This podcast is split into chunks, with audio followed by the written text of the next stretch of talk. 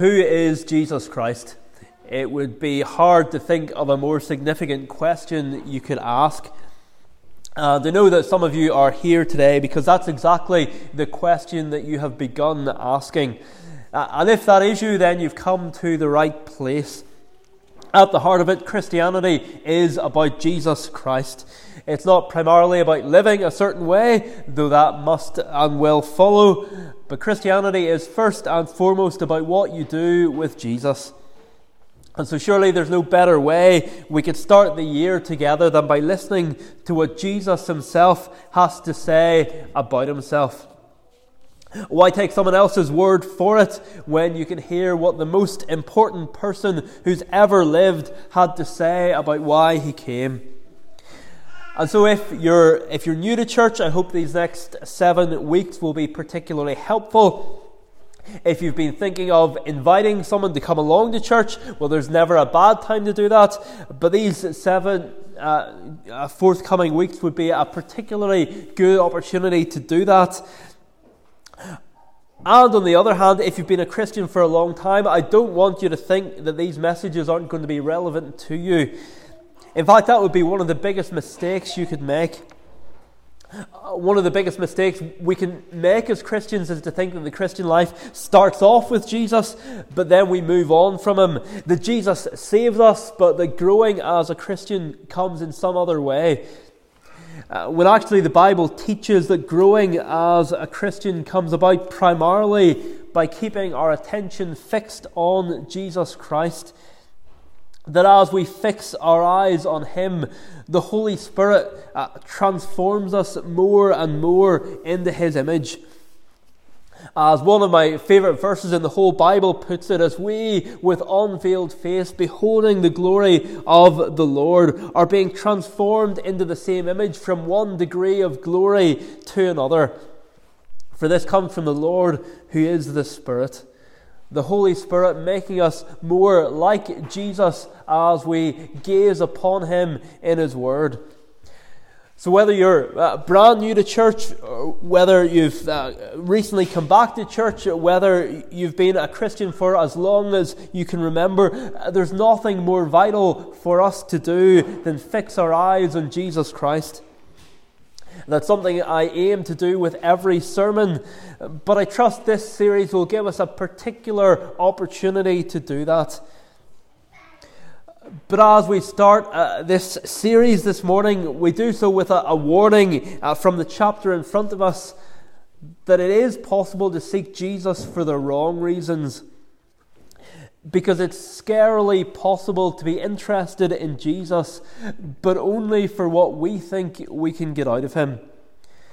And we have real life examples of that right here on the page in front of us. So, firstly, this morning, uh, we see it's possible to seek Jesus for the wrong reasons. Uh, there is a, an outline uh, on the back of your order of service. Firstly, it's possible to seek Jesus for the wrong reasons. At the beginning of this chapter, Jesus has performed one of his most famous miracles, the feeding of the 5,000. It's the only miracle that makes it into all four Gospels. And the response from the crowd couldn't have been any more enthusiastic. In verse 14, they say, This is indeed the prophet who is to come into the world. Which prophet was that? Well, at the end of Deuteronomy chapter 18, when God's people were on the edge of the promised land, Moses had told them, The Lord your God will raise up for you a prophet like me from among you. And ever since then, God's people had looked forward to the prophet like Moses coming into the world. And now they realize uh, that he's come but while they were right in that Jesus was the one who had been promised, they were wrong when it came to what sort of Messiah he was going to be. We see that in verse 15 where it says, Perceiving then that they were about to come and take him by force to make him king, Jesus withdrew to the mountain by himself. The Jews in Jesus' day were looking for an earthly king who would lead them in overthrowing their Roman occupiers. They saw the Old Testament prophecies about how the Messiah would be a glorious king, but they managed to ignore the prophecies that said he would be a suffering servant. They wanted a Messiah who was going to change their daily life circumstances right away. And when, as time goes on, it becomes clear that Jesus is not going to be that sort of king, they reject him. And the fact that they reject him isn't a surprise. Don't let anyone tell you that the Old Testament didn't foresee the Jews' rejection of Jesus. For a thousand years before Jesus, the Jews have been singing Psalm 118. Uh, it says, The stone that the builders rejected has become this cornerstone. Uh, Jesus sang that psalm just before he went to the cross, the last words he sang before going to the cross. So, in the end, the Jews will reject Jesus as the prophets had foretold. But for now, they're still interested in him. But they're just interested in him for what they can get out of him. Verse 22 begins with the words, On the next day. So, the day after the feeding of the 5,000. And what happens on the next day? The crowd come looking for Jesus. In verse 25, they find him and they ask him, Rabbi, when did you come here? And he says, Truly, truly, I say to you, you are seeking me not because you saw signs, but because you ate your fill of the loaves. The feeding of the 5,000 was a sign John's gospel is different from the other gospels is that there aren't many miracles, uh, but there are, are seven uh, specific miracles which are described as signs. Uh, uh, they're, they're meant to point people to who Jesus really was. They're meant to be signposts but all the crowd were interested in was the sign itself, not in what the sign was pointing to. All they're interested in is the fact that Jesus can give them free bread. They're looking for Jesus, but only because they think he can provide for their physical needs. They're seeking Jesus, but for all the wrong reasons. And it is tragically possible to do the same today. It's tragically possible to be interested in Jesus, but for the wrong reasons. Just as it was possible back then for the people to physically see Jesus do a miracle, to, to follow him, to be around him, to talk to him, and still be lost. So it's possible for people today to, to come to church, read their Bible, give money to God, uh, and it's all for the wrong reasons. Someone might say, I want to turn my life around. I want to get my life on the straight and narrow, so I'm going to start coming to church. And as a first step, that, that's, that's okay. It's, it's, it's, it's a good place to come to. But if that's all that Jesus and church are ever about for us, then we're just using Jesus as a means to an end. We're just using Jesus as a means to an end of a less chaotic life. It would be like in days gone by when someone might have no real interest in Jesus Christ, but becoming the church was a respectable thing to do, and the man knew that it would be good for his business if he came. Being a church member, it would be good for his reputation in the town, and so he came to church, not to worship God, but because he was trying to get something out of it. And it's even using Jesus as a means to an end if you come to church simply because you want to go to heaven. Someone who has no real love for God might come to church because they think that if they come faithfully, they'll get to heaven in the end. But to do that would be to come to church because you want one of God's gifts, not because you want Jesus Himself. Coming to church because you want to go to heaven, you know, reduces Jesus to the level of a shop assistant. You don't have to have any relationship with a shop assistant in order to buy something off them. Maybe you make conversation with them for a minute or two while they're scanning your groceries. Maybe you don't. But as long as you give them the right money, they'll give you something. Whether they have a relationship with you, whether you have a relationship with them or not, it's irrelevant. But it's different with Jesus. Yes, Jesus can help you get your life on the straight and narrow. Yes, He can help you with your addictions. Yes, He can make you a better parent. Yes, He and only He can get you into heaven. But all these things must flow out of a relationship with Him.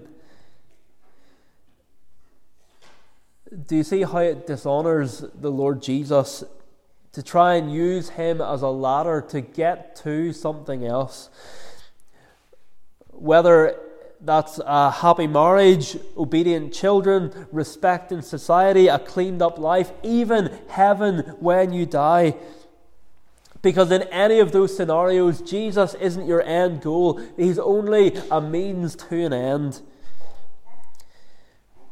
But He is the Lord of the universe, and He isn't going to let you use Him as a ladder to try and get to something else. Perhaps you, you started coming to church because you, you thought your biggest issue was your addiction or your, your home life or your anger issues. But actually, the first thing you need to see is that your biggest problem is that you've been living life in God's world, breathing in the air He gives you, uh, while barely giving Him a second thought. And your biggest problem this morning is that you have lived a life of rebellion against this holy God. That even though you were created to know Him, at this very moment you're still more interested in what you can get, get out of Him than in having a, a relationship with Him. Now, if you are in that position this morning, don't, uh, don't switch off. There is hope. Don't, don't say, well, well, this isn't what I came for. I, I'm not interested. Because put it like this imagine you went to the doctor with a relatively minor problem, uh, say a sore arm, uh, and you walked in thinking, well, he'll give me uh, some tablets and in a couple of weeks I'll be fine. But actually, what you thought was a minor problem was actually a symptom of something far more serious. And the doctor tells you that you need to have an operation right away. Well, in that case, are you going to say to him, Well, thanks, but, but I only came in to, to here to get my sore, sore arm treated. I'm not interested in anything more drastic. I, I just don't have space in my life for it at the moment. If you said that, you'd be crazy. Uh, what you thought was a big issue has, has flagged up a, a far deeper issue. And in the same way, you may have come to church thinking that there's one particular thing in your life that you need to get sorted. But now you're hearing that something far more drastic is required. And the temptation might be say, well, that's too much. Uh, but don't reject this. Because unlike some who would tickle your ears and say, well, beneath it all, you're actually a good person, uh, you just need some outward things straightened out. Jesus Christ wants you to know the desperate reality of your situation in order that you might come to Him for the new life that you so desperately need. Because one day everyone is going to find out the full extent of how bad we are. One day everyone's going to find out, but, but God wants you to find that out now before you're too late. That's why He's given you the Bible. Don't leave it until the day of judgment. The issues in your life that you'd like treatment for, they're actually just symptoms of a far more serious disease. So, firstly, this morning, it's possible to seek Jesus for the wrong reasons. But then, the second of our two points only Jesus Himself can truly satisfy. Only Jesus Himself can truly satisfy. What's our biggest problem as human beings? At the heart of it, it's that we spend our lives chasing after God's gifts, but not God Himself. We seek the gifts rather than the giver, and the creation rather than the creator. In the words of Romans 1, we've exchanged the truth of God about a lie and have worshipped and served the creature rather than the Creator who is blessed forever. So, if that's our biggest problem, what's our greatest need? Well, if our problem is that we go after the gifts rather than the giver, if our problem has been chasing after the creation rather than the creator, obviously our greatest need is to do the opposite to let the gifts point us to the giver. Uh, not that we have to, to reject God's gifts. Uh, God's gifts are good, but they're, they're not an end in themselves. They're meant to be signposts to point us to the giver. We need to stop worshipping created things, but rather worship and serve the Creator. Not just because it's wrong to worship and serve the creation, but because it actually can't satisfy us. It can't give us what we think it can give us. And that's what Jesus is talking about when he says, I am the bread of life. Even today, when there's so much choice as to what we could eat, 99% of UK households buy bread. We could perhaps survive without it, but it would have been very hard for people in Jesus' day to do that. If you'd taken away their bread, they would have had to try and substitute in something else, but it wouldn't have done the same job. It would still have left them hungry. It wouldn't have nourished them in the same way. Jesus immediately goes on to say, Whoever comes to me shall not hunger, and whoever believes in me shall never thirst. Is he talking about physical hunger there, physical thirst? No. He's saying that, that all of us have, have a deep spiritual hunger and thirst that we're looking to satisfy. But our problem is that we try and satisfy it in all the wrong places. And when I say all the wrong places, I, I don't necessarily mean bad things. Yes, some people do try and satisfy this inner hunger with bad things. Uh, you know, drink, drugs, affairs, uh, cheating others out of money. But it's also possible to try and satisfy this deep inner hunger with good things. Uh, some try and satisfy their inner longings with marriage, children, these things will make me happy, or health and exercise, charity work, church attendance. But whether we try and fill our hunger with good things or bad things, either way, they can't satisfy us because we were made for something more than that. Our problem, as C.S. Lewis once put it, is that we are far too easily pleased. Uh, we, we go after the, the trinkets of the world, and our problem isn't that we want too much. Our, our problem is that we're satisfied with too little. We were created in God's image. A part of what that means is that we were made for relationship with Him. And without that relationship, then no matter how good our life might be in the world's eyes, deep down we'll have this gnawing hunger. And we'll have a thirst which none of these other things can quench the things that, that we think can uh, quench our thirst will be like seawater. Uh, they'll look refreshing, but they can't satisfy. Maybe we even got a sense of that with Christmas. Uh, we look forward to it for so long. We spend so much time preparing for it. It promises so much a break from everyday life, time with family, nice food. But often, even if we wouldn't admit it, it turns out to be a bit of a disappointment. And even if it meets our expectations in every way, it's soon over. And we find ourselves hurtling towards Blue Monday, uh, the third Monday in January, which is apparently the most depressing day of the year. So, even the one day of the year that we look forward to more than anything else can't bring us true satisfaction, but Jesus can. And so here Jesus wants to point us to himself because he can satisfy us. He can do what all created things can't. Even the place where he was born hints at that. Boys and girls, do you remember what the name Bethlehem means? You know that Jesus was born in Bethlehem, but what does it mean? It means house of bread. House of bread. And how appropriate that the Saviour who was born at Bethlehem, the house of bread, would grow up and say, I am the bread of life because He is the only one who can truly satisfy us.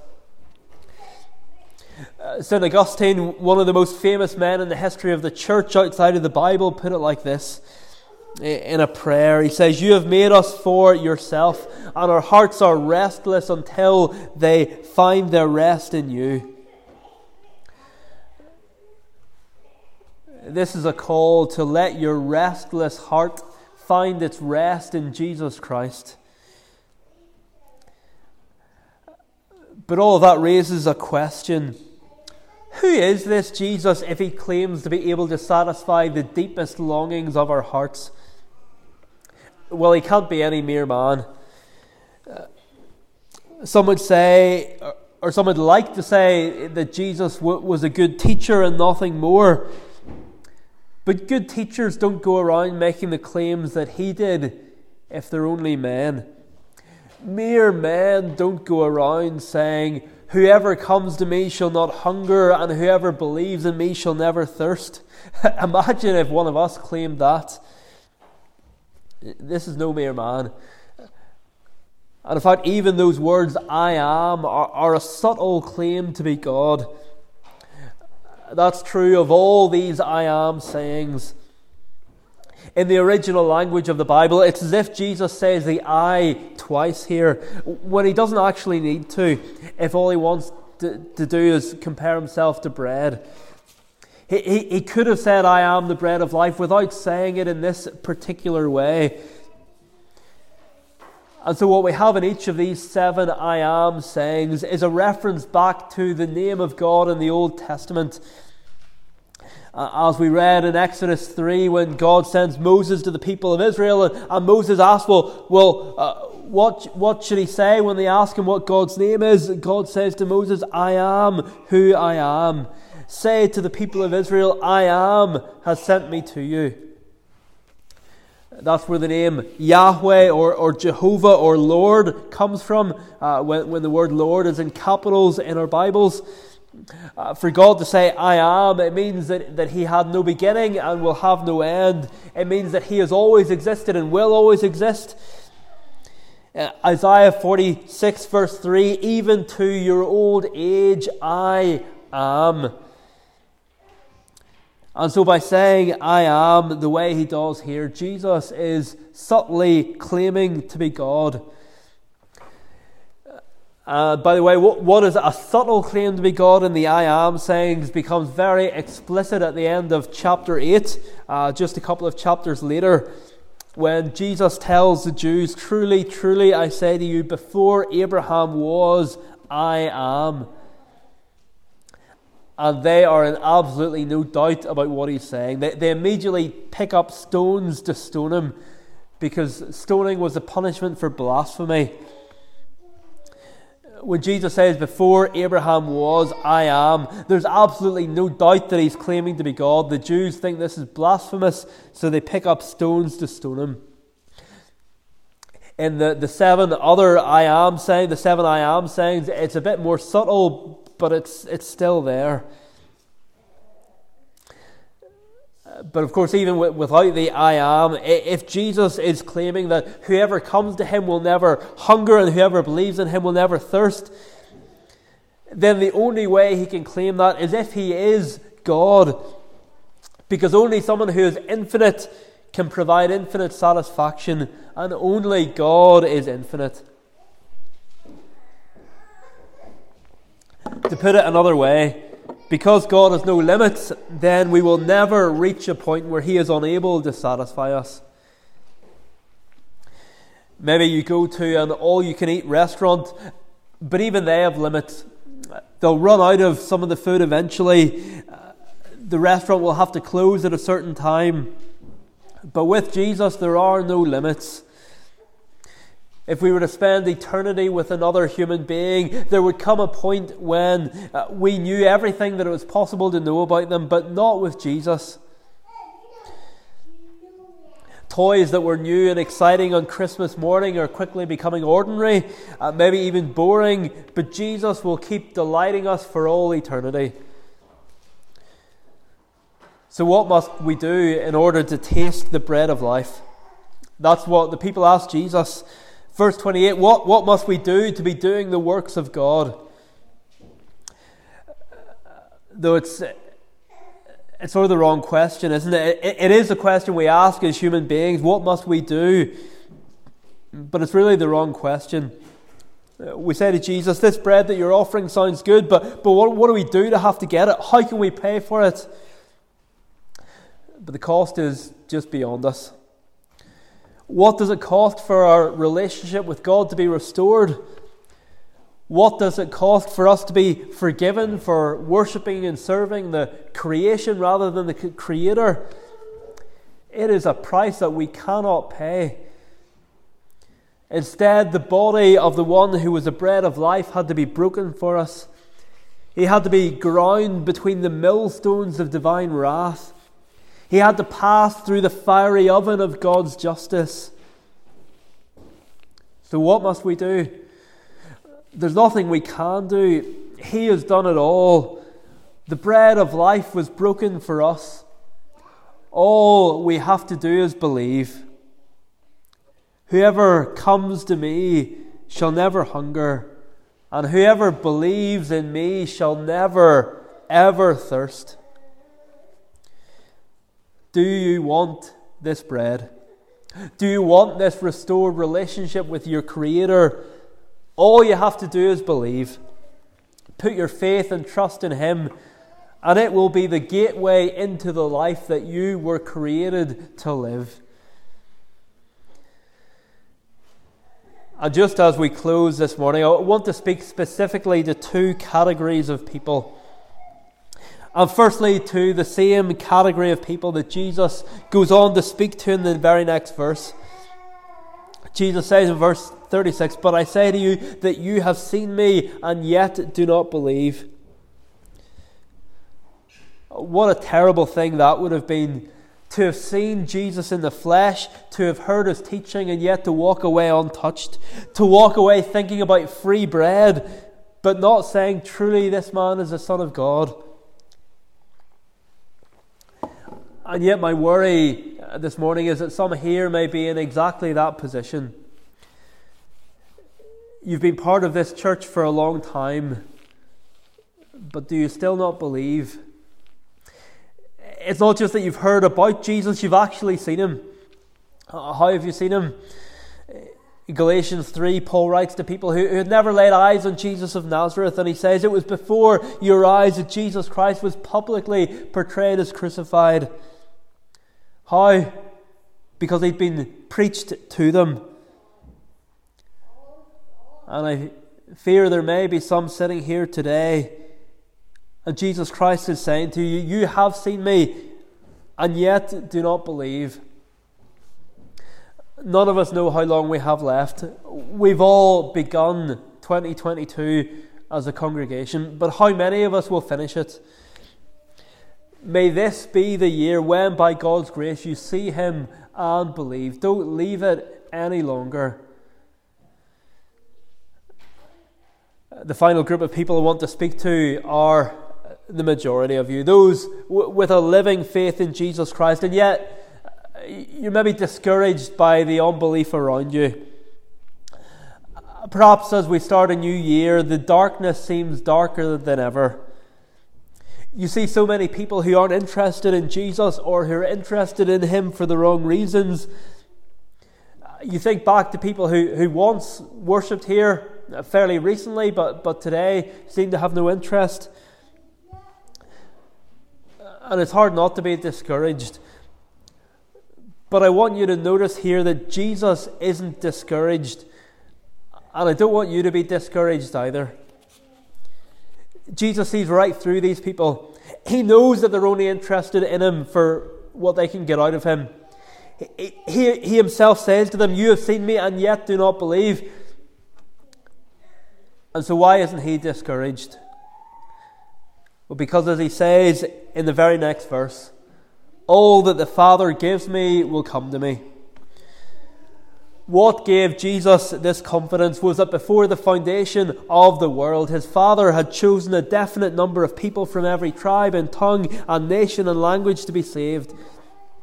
And as Jesus goes to the cross, he doesn't go there hoping that some might believe. He goes there confident that many will believe because the Father had given them to him and they will come to him. He talks about the same group of people in verse 39 and this is the will of him who sent me, that I should lose nothing of all that he has given me, but raise it up on the last day. Jesus is absolutely confident that his death will achieve exactly what the Father had planned for it to achieve. That he would save every single one of his people. That he wouldn't just make salvation possible for them, but that he would actually save them. Jesus was confident that his mission would be a success. and you can be confident of that too. As you look out in the world, you don't have to worry that something has gone wrong. Every last one of those whom God has chosen will come to Jesus, and perhaps we'll get to be front row spectators of some of that in 2022. And if you've already believed in Him, but you've seen others fall away and you wonder whether you'll make it to the end, Jesus Himself reassures you here in verse 39 I shall lose nothing of all that He has given me. The most precious things in this world can be lost treasure, art, heirlooms. But Jesus will lose nothing of all that the Father has given him. Jesus said, I am the bread of life. Whoever comes to me shall not hunger, and whoever believes in me shall never thirst. Amen. Well, we turn now to sing about what we've just been thinking of, turning to Psalm 73, uh, the B version on page 160. Psalm 73, page 160 uh, 73b. Uh, notice especially verse 3 Whom have I in the heavens high but thee, O Lord alone, and in the earth whom I desire, besides thee there is none. That's what it means for Jesus to be our bread. That our greatest desire wouldn't be for what he can give us, but that we might know him. That heaven itself would lose its attraction for us if Jesus wasn't going to be there. So, Psalm 73b will stand and sing praise.